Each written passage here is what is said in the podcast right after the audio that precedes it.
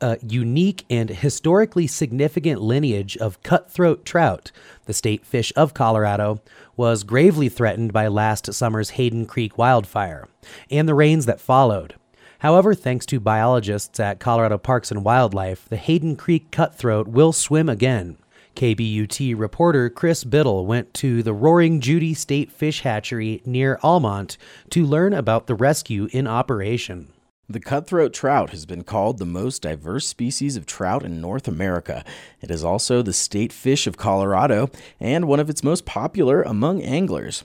Historically, this state has been home to three distinct subspecies of cutthroat that are uniquely Colorado. But now, with a bunch of recent work on taxonomy discovered that actually there's more diversity out there than we originally recognized. That's Kevin Rogers, researcher for the Colorado Parks and Wildlife Department. He says that there are now considered to be six varieties of cutthroat hailing from Colorado, each of them specific to the largest drainage basins in the state. More diversity is a good thing for a species that's seen better days.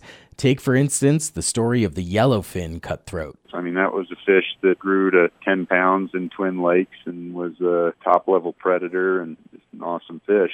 The end for the yellowfin came shortly after populations of rainbow trout were stocked in the Twin Lakes.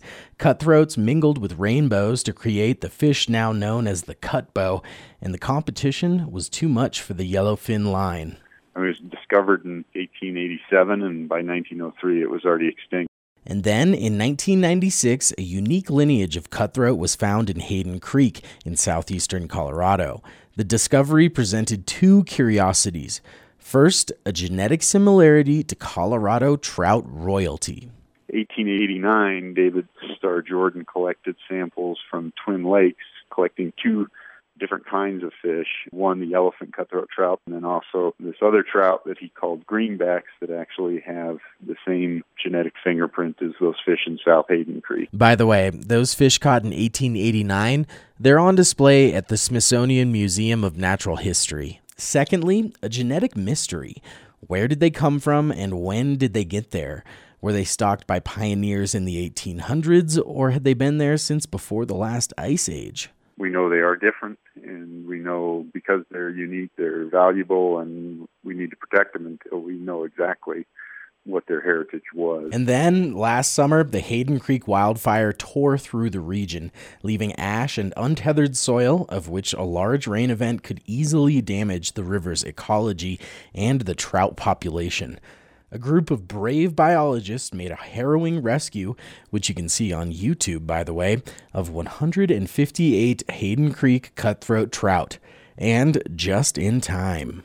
The end of September, we had a big rain event down there, and in, in fact did gut the whole basin. And when they went back in to find fish in that population. They couldn't they couldn't find anywhere the cutthroat used to be. The last known remaining population of Hayden Creek cutthroat trout now reside at the Roaring Judy State Fish Hatchery north of Gunnison, and that's where I met Seth Firestone. I am the hatchery manager at the Roaring Judy State Fish Hatchery. Firestone and I drove into a nearby pasture away from the public. Coming out here must be a nice benefit of the job. Oh, man. He led me into a converted tractor trailer that housed giant blue tanks full of fish and rows of months' worth of fertilized eggs. Once we identify that a female is right because she gives up a couple eggs, we'll go ahead and move that female to a separate tank. We will take the eggs from the female and put them in a small blue bin, and then we'll take one of the males and we'll take the milk from the male, put it right on top of those eggs, and add a little bit of fresh water, uh, swirl around, and within just a few seconds, those eggs are fertilized. Firestone says that it may take a few years, but the Hayden Creek cutthroat trout will someday get back to the river.